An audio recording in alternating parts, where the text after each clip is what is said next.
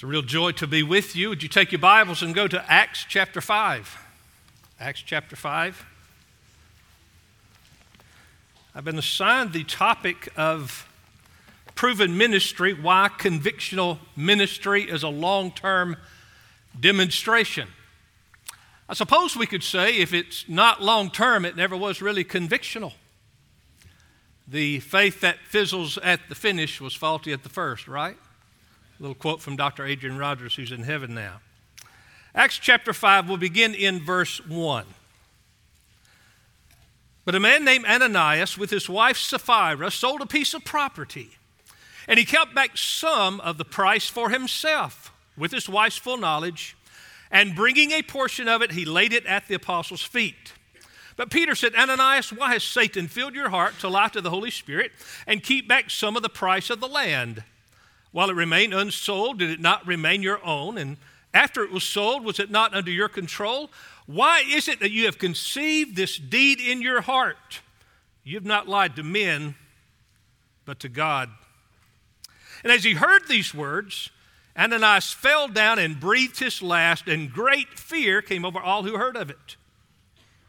The young men got up, and after covering him up and carrying him out, they buried him. There elapsed an interval of about three hours, and his wife came in, not knowing what had happened. And Peter responded to her, Tell me whether you sold the land for such and such a price. And she said, Well, yes, that was the price.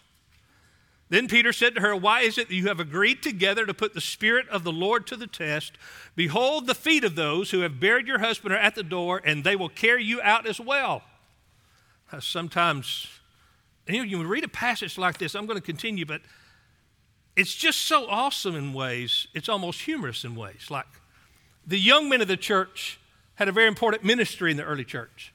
They carried out those God killed during the Sunday morning worship service.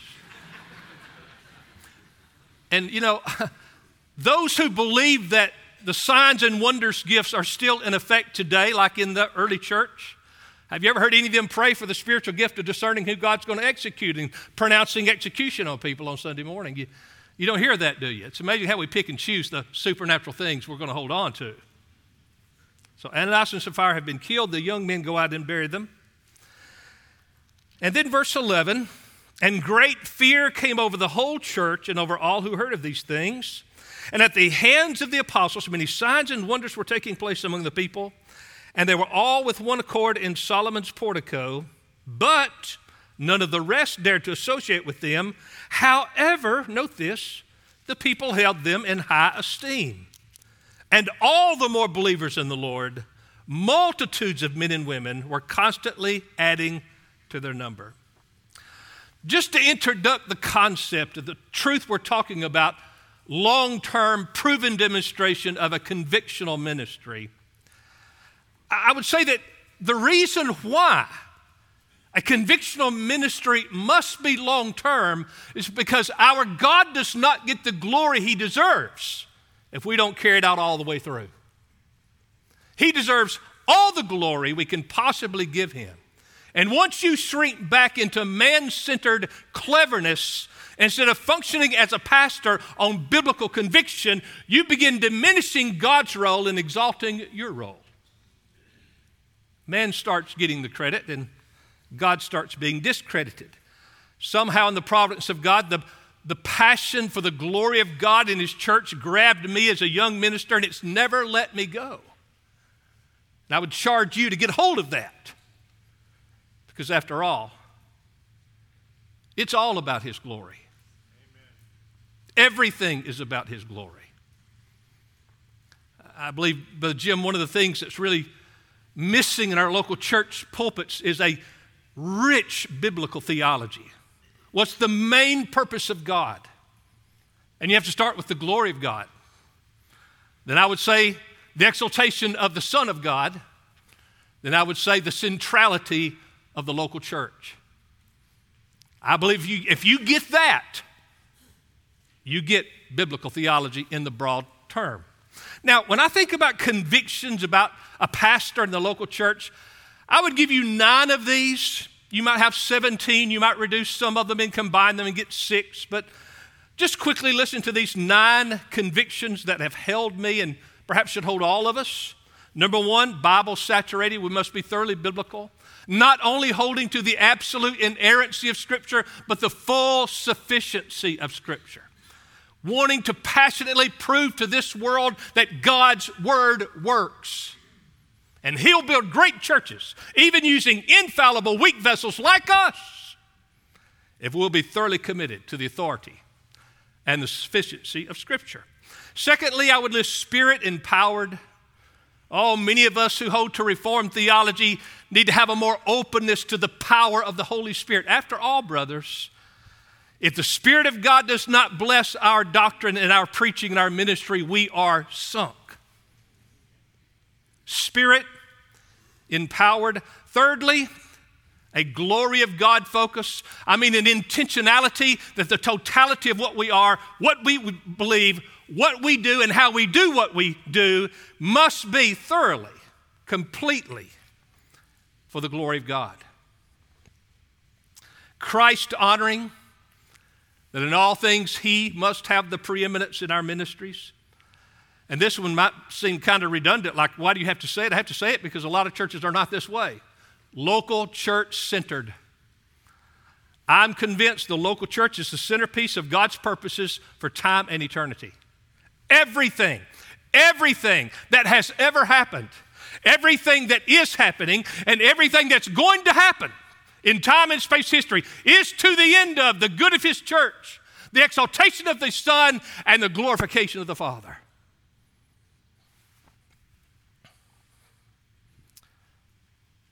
The next one, preaching the word based.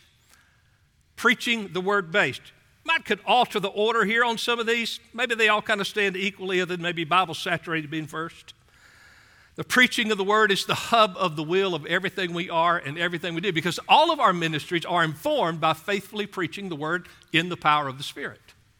I don't know how to do the children's program if I don't have the word. I don't know how to deal with young people and families and parents and on and on. We could go with all the ministries we may, the subdivisions of ministries we may have. We've got to have the faithful preaching of the word to inform the totality of the church.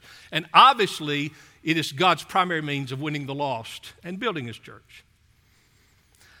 The next conviction I would list is every member ministry. There are no spectators in the church. Everyone has spiritual gifts. God gave them the spiritual gifts, not for themselves, but for the good of the body. Then, world missions impassioned. We must have local churches that don't have a world missions program, but exist for the ends of world missions. And for us, world missions means encouraging, training, mentoring pastors, planting, and revitalizing local churches. That's all Paul did, and that's all we need to do. Very local church centered in the totality of our missions commitment. And then the last one is what I call home life discipleship. Hope you catch what I'm about to say. We are convinced there needs to be church integrated families in our congregation. We take the Word of God, we pour it into moms and dads, especially the dads, and as they take the doctrine and the truth from their pastor and their church, then they take it home and they talk about it when they rise up in the morning, when they walk along the way and they sit by the side and when they lay down at night. Home life. But it comes from the church down through the families. So those are nine convictions that sort of been a foundation of my life. And, uh, and I, welcome, I welcome sharpening on things like these because anytime we structure organize something, have you noticed this? It always has weaknesses. I mean, I have got all kind of things the way we try to illustrate what we're about, but I always say, man, there's, there's problems here. And I've had people encourage me through the years, would you put some of this in writing? And one of the things that bothers me about putting it in writing, I'm, I'm always changing it. So, I don't know how you guys write this stuff. First of all, I'm not a good writer like some of these brothers, but how do you, how do you just decide, okay, I'm going to write this because about, that, about the time I think I'm going to write something, I want to change it to make it better? All right, let's get to our text here and unpack what's here. At least pack, unpack some of it. There's so much here we can't unpack all of it, but I want to give you six fruits of a long term convictional pastorate. Six fruits of a long term convictional pastorate. Or the subtitle could be Don't Quit. Don't quit. Keep on being. I can't tell you the times in my pilgrimage in the buckle of the Bible Belt in a small, non metropolitan, non growing region in northwest Alabama when it was so difficult and so hard. If God had given me a place to go, I would have gone. So we've talked about courage. I'm going to tell you what courage is when God didn't give you where to go.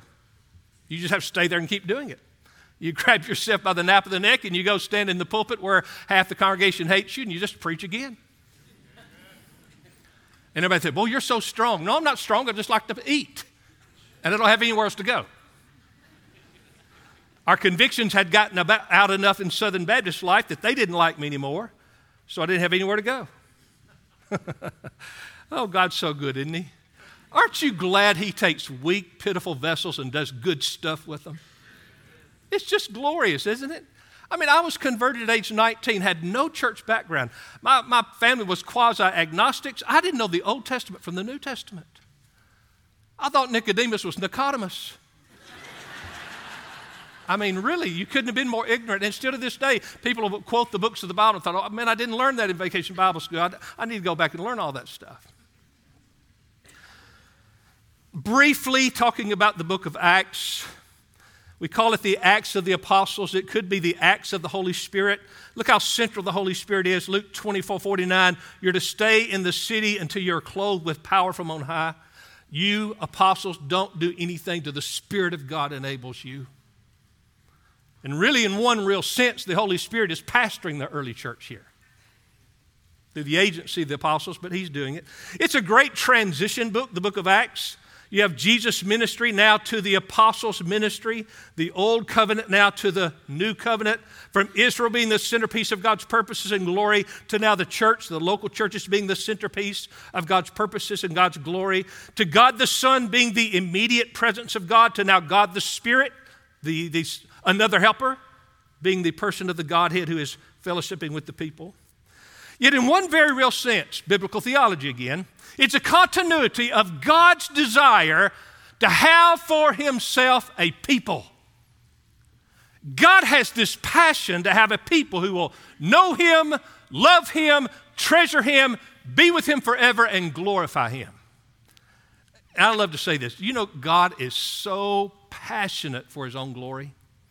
God is the only being in the universe that can look in a mirror and say, Wow, it is completely just and righteous.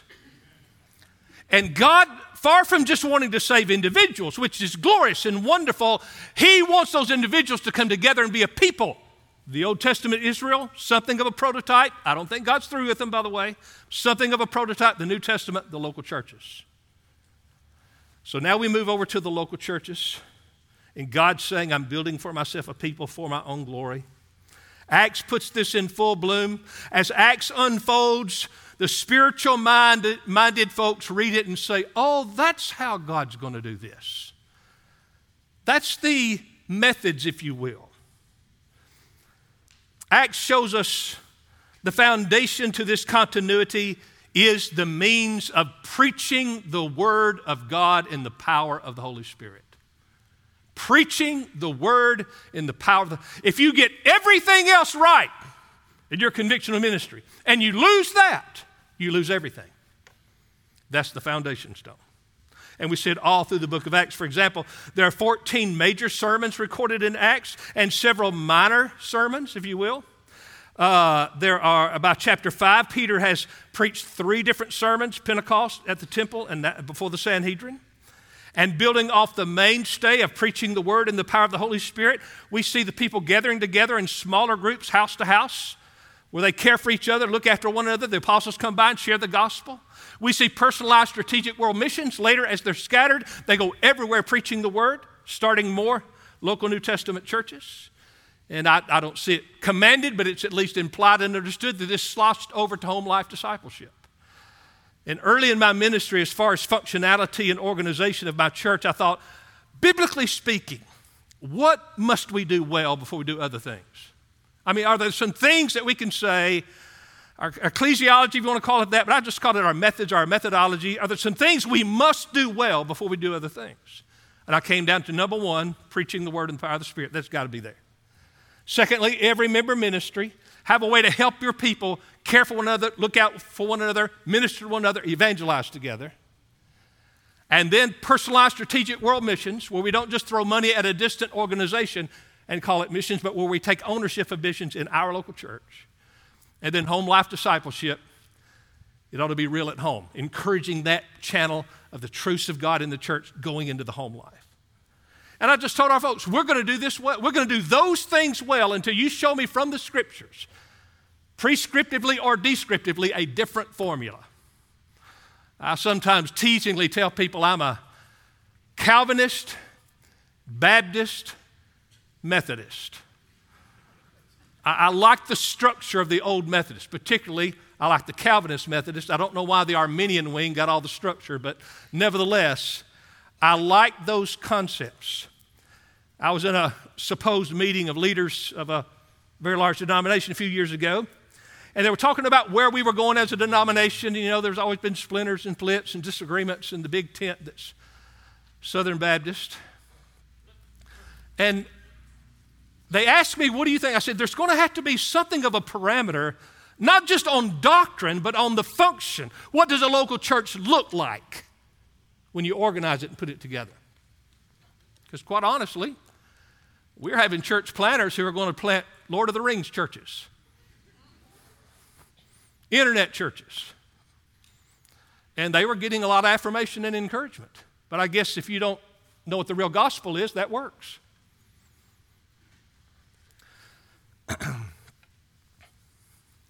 so, those three things preaching the word, personalized strategic world missions, small groups, or every member ministry through small groups were kind of the core of our convictions that we've, we've been riding that horse, or those horses, if you will, for a long, long time.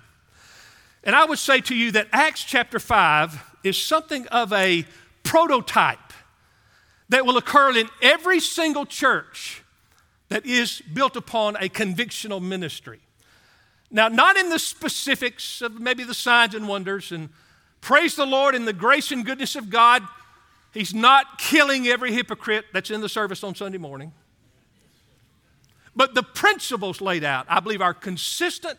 And it's been uncanny through the decades how many pastors, particularly young pastors, have contacted us and said, Brother Jeff, we're, we're trying to do church discipline and we're trying to have a sound view of, of the gospel and conversion, and it's causing factions in the church and troubles in the church. And as they share with me what they're going through, it's almost like every single church is following the same pattern. It's just amazing how it's just the same. And the prototype of these principles, I'm convinced, is laid out in Acts chapter 5. So let me give you these six fruits of a long term convictional pastorate. And we'll have to hurry, okay? Number one, the purification of the church.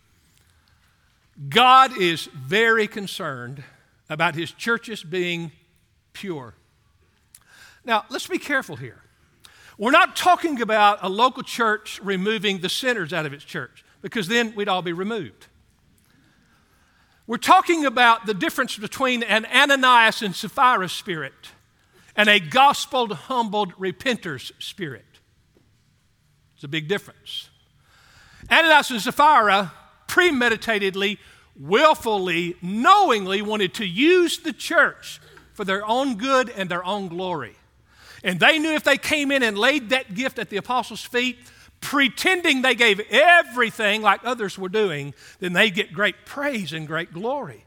The problem with Ananias and Sapphira was they had higher esteem for the apostles' feet than they did the Lord's eyes.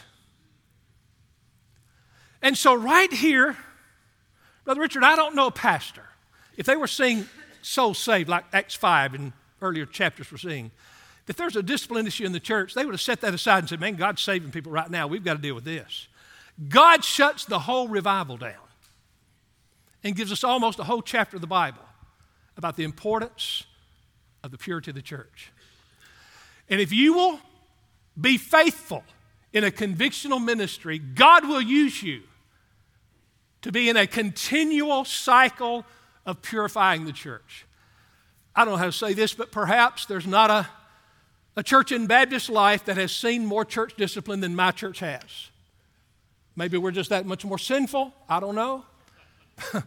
but we've done a lot of it. We've been sued in federal court for practicing church discipline. I don't know of anything that you can have happen in a church that we hadn't faced, but here's what we say.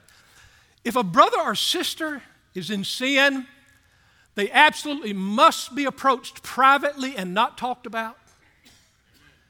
And we're going to do everything we can to confidentially shepherd them back in place. They have to be brazen, hardened, opened, and refusing any help before we would dare bring them to an excommunication from the church. Can I get amen there? That's the spirit we ought to have. But the principle comes out clearly here, does it not? God's just beginning the church age. And He shows us the importance of purification. I think, of course, um, please forgive me, I got something of a sinus thing and it's in my throat and my voice is a little weak. But this was needful because this was the beginning age of the church, and there, should, there would be such corruption and weakness in the church if God didn't clean this up, and because it's a prototype, an example of all churches for all ages. So, one of the fruits of a convictional ministry is the purification of the church. So much more I'd like to say, but let me give you this quote by I guess, the most prominent early Baptist theologian, J.L. Dagg, who said, When discipline leaves the church, Christ goes with it. If I could give you this encouragement, brothers, you can't blunder more than Jeff Noblit has blundered. You can't fail more than I failed. I've done it wrong so many times. I've had to get in my own pulpit many times and repent Thank God, not of adultery or embezzlement, but, but of saying I was not thinking right here, really, this is the wisest path over here. Here's my point. If you're trying to see God glorified in His church, He'll use a very faulting, weak vessel Amen. and build a great church for His glory. Does that not encourage you? Boy, it encourages me. I mean, like I said, you couldn't be more ignorant than I was when I started. I've still got a lot to learn. We're still repenting and growing, but a convictional ministry will lead to the fruit of a purifying church. Everything God uses, He purifies. And if I might just say this,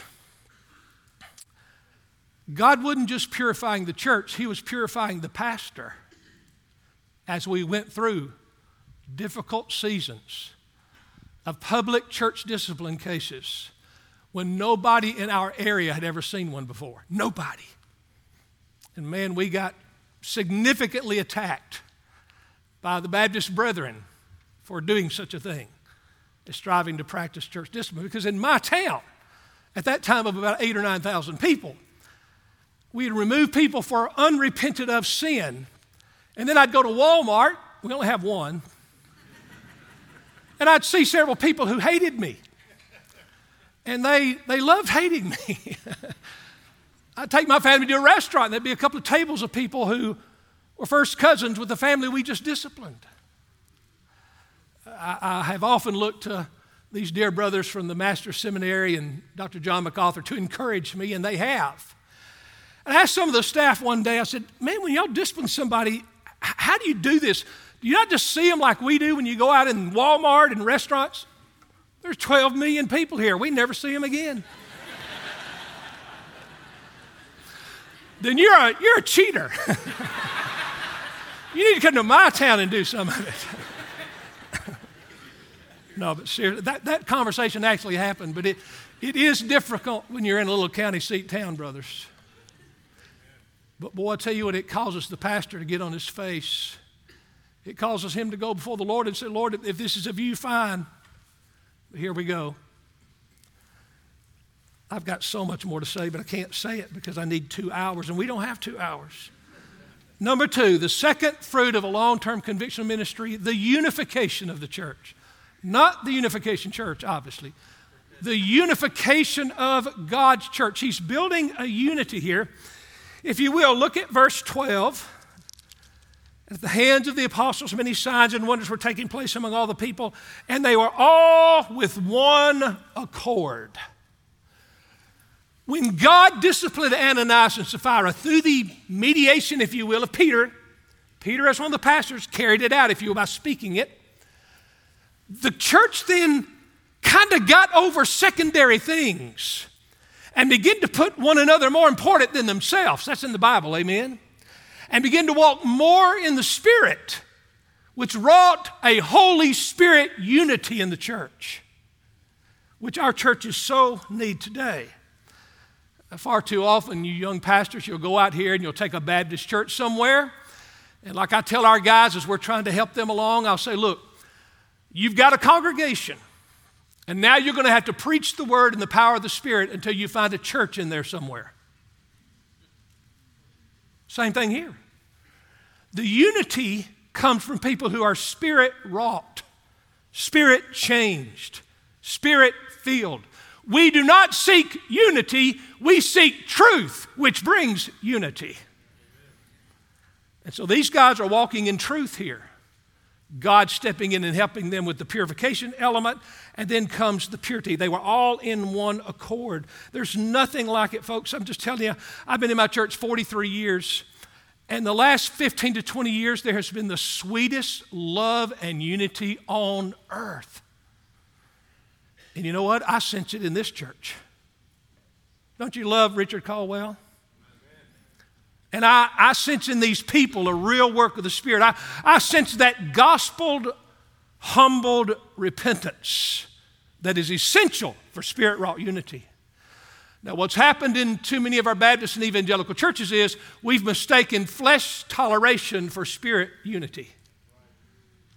Let, us let, get along with that guy. He's powerful. He's, now let's get along with that lady. You know, she talks, she'll be a lot of trouble. So let's, let's appease them. That's flesh toleration. That's not spirit wrought unity. Now, understand, I've been at this 40 something years. You, you, you, can't expect to go out there and, okay, in three years we're going to get this thing fixed. It ain't going to happen. All of our guys we disciple and mentor in church planning to revitalize their church, I say it over and over and over. You better have a 20 year vision. You better have a 20 year vision. You don't know how long it takes of actually preaching the word in the power of the Spirit to get a majority of your folks walking with God. Preach, but it takes a while. I just celebrated my 40th anniversary a few years ago, and, and one of the brothers we'd been mentoring and working with, dear brother from Illinois, they had him to do a video and just commend me on the ministry or whatever. And he came on the video and he said, Well, let's see, that you're starting your 41st year, so you're on your third 20 year vision. and I guess that's true. I thought, What is this going to look like? I have no idea. But don't judge your pastorate in year five or year seven. You've done a lot of things right, it just takes a while to see the purification lead to unification. So much more I did say, but I don't have time to say it. Number three, you might put this one in front of unification, but they're certainly first cousins, if not two sides of the same coin. Number three, the sanctification of the church the sanctification of the church. This, this idea of God's pulled their hearts off of the things of the world, and in a fresh way, their hearts are focused on the things of God. I guess so if God killed two people in your Sunday morning worship service. And the pastor said, Let's come back tonight for worship. Everybody's going to be here. but in like principle, God does it today. Time after time after time after time. And boy, the first few church discipline cases we had trying to purify the church, we didn't know what was going to happen. I mean, just you just don't know what. But you know what I noticed? There was a sweet, humble, pure focus on the things of God afterwards. And then after two three, four, five weeks, there was the blessing of God and new additions to the church. We'll get on that in just a moment. But notice the, the verse here. Don't just saying I'm popping this out of the air. This is all in our text. Look at verse 13. But none of the rest dared to associate with them.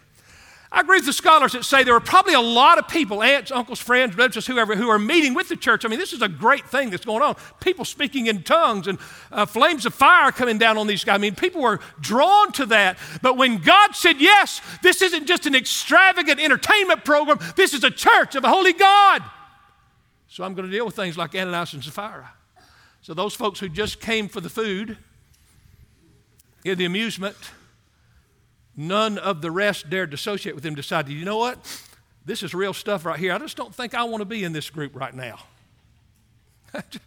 I've heard, I've heard people talk about how to get your people walking with God and not walking in the world. Faithfully practice church discipline, and the world won't walk with your people. So we don't want to be around people like that. This is too serious for us. So that's an element of sanctification. They're set apart from the things of the world because their very church is a sanctifying element in their lives. As none of the rest, the text says, dared to associate with them. So there was the falling away of some who previously met with them and maybe appeared to be part of them.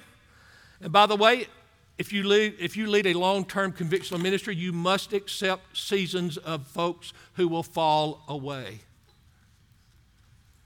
We have lost about 600 people, active attenders or members, in my pastorate.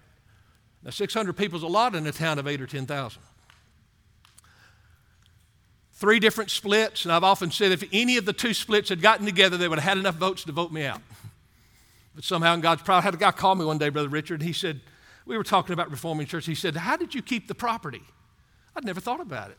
How did you keep the property? And I said, What do you mean? He said, Guys that reform the church to biblical health, they, they get run off and can't keep the property. And that's when I thought, well, if any of the two split groups had got together, I, I would have been run off from the property. These things are part of God's purposes. Brothers and sisters, while, while I've said very clearly, we're all sinners and we all struggle, but willful, open, brazen compromise and being on the church roll must not happen. It projects to the community that our God is unholy. And no wonder he's not blessing. I was going to say this in my introduction, but I didn't have time.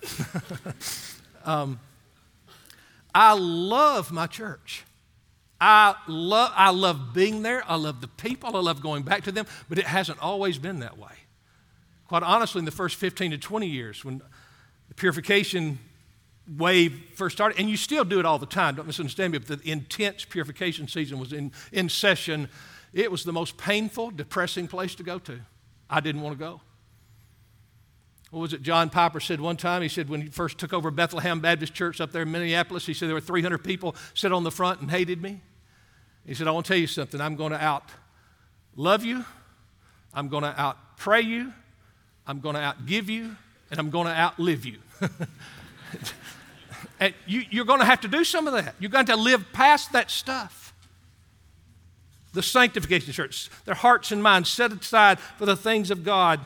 And there's a really a paradox in, in having a convictional ministry and God working in your church. Because on the one hand, it's the most glorious, blessed place on earth, and on the other hand, it can be the most depressing and difficult place to attend on earth. As you face people, I don't know what group you fellowship with, but in the Anchored in Truth Fellowship of Churches, this is common. We talk to guys all week long, practically every week, about their struggles. They're, they're weeping, they're depressed, they're discouraged. And we just say, keep on going. There's a ram at the top. You'll just keep on going. It's a long term convictional ministry. It wasn't short term until it didn't work. It's long term because it's right. And we cast ourselves in absolute desperate dependence on the God of the Bible and the God of heaven and say, if you don't help me, if you don't bless this thing, we're done. And God, in effect, says, That's where I've been trying to get you. Right there. Now, watch me do things that no one can explain. If, if, if, people, if men can explain the success of your ministry, it's not of God. They should look at your church. I have people tell me that all the time when they come to our conference and meet our people. They say, I love the preaching at your conference. Music's overwhelmingly wonderful and biblical, but then I met your people. I knew God's hand was on this place. This next one might surprise you. The sixth fruit of a long term convictional ministry, convictional ministry, the admiration for the church. It just blew me away when I first meditated on this. Verse 13, but none of the rest dared to associate with them. That's sanctification. We've already talked about the unification. We've already talked about purification. However, last part of verse 13, the people held them in high esteem. Did you see that?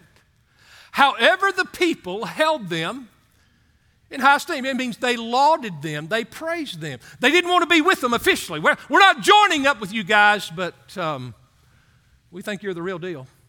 We respect you. Now, I know what, I know what pastor's going to think. They're going to say, well, I, have been trying to honor God and do it right. And like Jeff Noblit said, I've failed and blundered, but we're trying to do it right. And, and these people that hate us and leave us and try to undermine my leadership and are working against us, they're, they don't hold us in high esteem. It hadn't been long enough yet. Did you hear me? It haven't been, it hasn't been long enough yet. It takes a long time.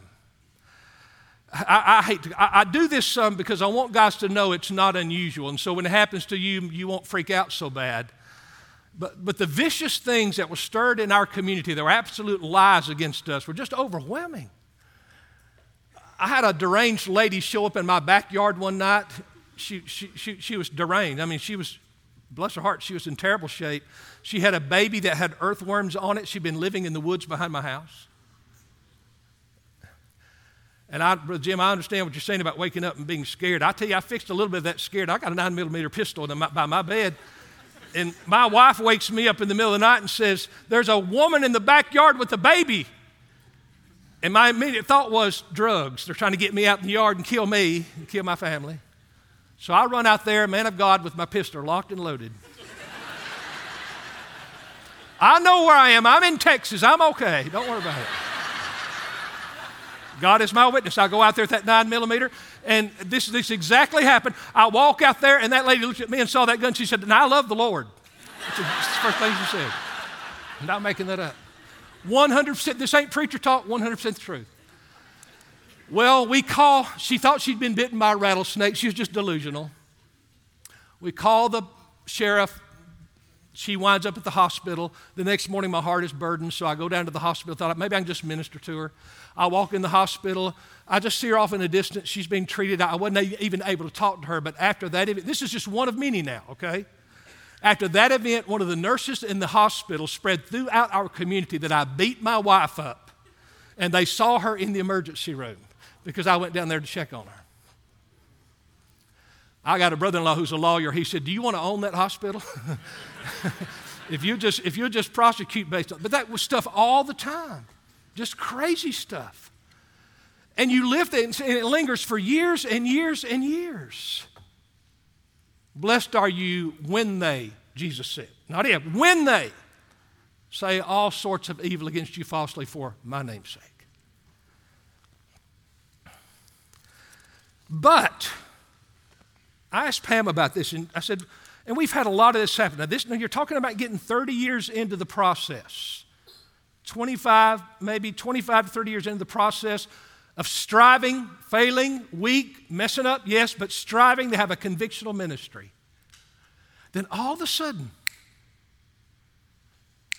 event after event after event, I, I sat across from a man's desk, a businessman in town, and he had visited our church some, and I asked him, How did you get to Grace Life Church? He said, My wife attends so and so Pentecostal church across the river. But I told her I wasn't going to a Pentecostal church. I'll go to a Baptist or a Methodist church. And so she told her Pentecostal pastor, he will not go to Pentecostal church. He said he'd go to a Baptist or Methodist church. I've never met this pastor. I don't even know who he is. But he told that wife, take your husband to Grace Life Church of the Shoals and he'll find God the admiration of the world. However, the people held them in high esteem, the text says. We just had a centennial celebration of our little town there, Muscle Shoals, Alabama. Hit recording capital of the world, if you didn't know it. That's our esteem. And um, the mayor and his wife left our church in one of our splits quite loudly, disapproving of my doctrine and my ministry. But they asked me to do the speech about Muscle Shoals at our 100th anniversary celebration. And the mayor was the mayor who left my church as one of my enemies. He hugged my neck, I hugged his neck. And that's been consistent for many years now. I can run into men who led revolts to undermine my ministry, and I can hug their neck, and they hug mine. And there's a sweet love and a sweet. Now, they shouldn't join our church, and they wouldn't. Matter of fact, they don't qualify, so we wouldn't let them. But they do respect us because we've stayed with the stuff. A convictional ministry. that, look, folks, I'm not strong. I'm just more scared of God than I am of them. I'm serious. One last thought. I'll be 64 this Friday if I live that long. I thought, why do I get myself into these things? I committed to Richard a long time ago because I think he's one of the finest men, finest pastors I know. And I, I, I, I don't say that about many men. But I committed to Richard, and, and, and, and I'm preaching twice up in Montgomery, Texas in the morning. Then I fly home and I, preach for, I teach for three hours in our Pastoral Training Institute. Then we have the funeral service of one of the most prominent young men in our community who was tragically killed, what, three days ago in a car wreck. And then on Friday, I have my gallbladder taken out. so I don't know. I may not live through Friday. I don't know, but.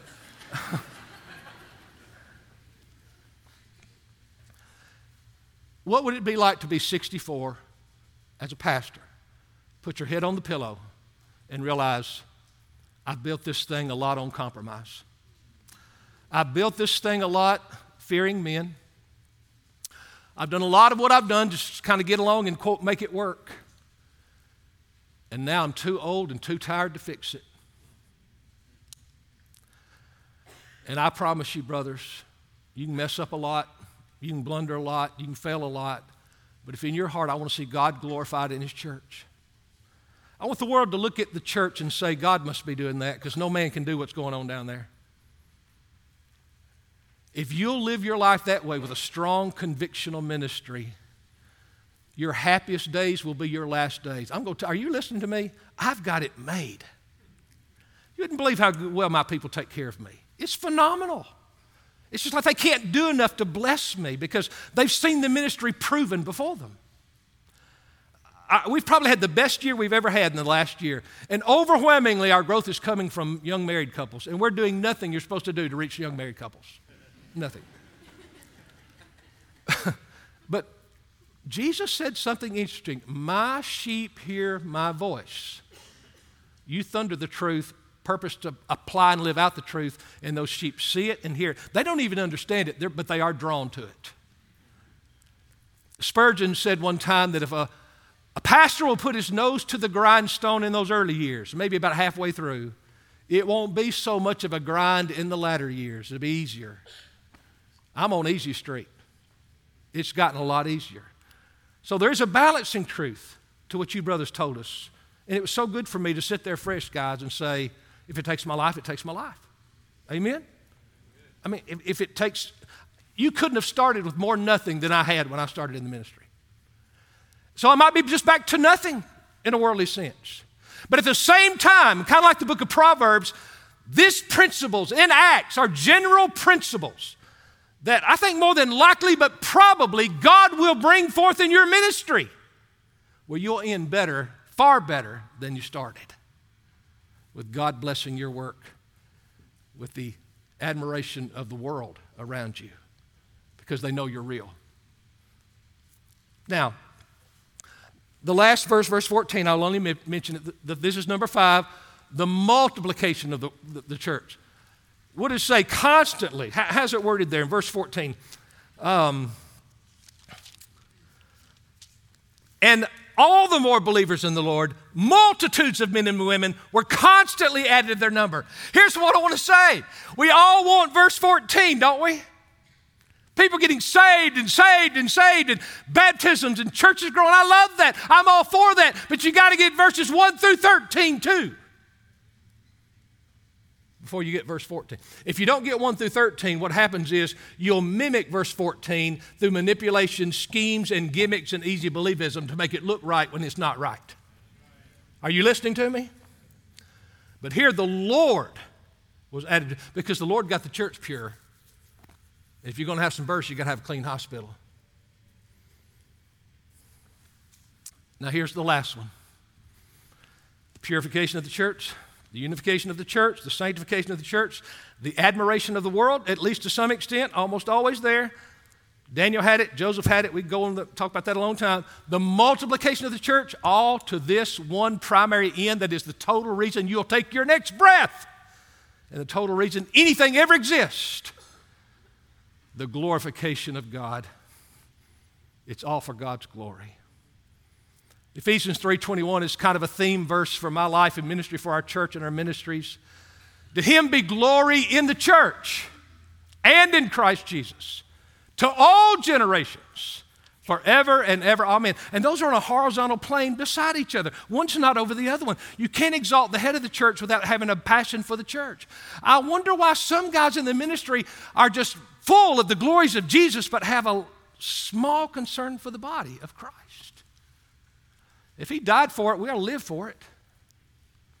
So he's getting glory for himself through his church. If his church is right with him, say it this way if we do church his way, by his methods, fueled by his power, it will bring him all the glory. That's why I get up in the morning. That's the only thing that get, kept me going through the difficult years. The glory of God is worth it. I just sort of made a covenant with God early that let's prove your word works. Let's prove your word works. And the Bible is fully inerrant and absolutely sufficient. Y'all have been wonderful. Please pray for me that I don't somehow blunder and dishonor my Lord in my last days. And thank you for being such a wonderful and joyous person concerning the truths of God. God bless you.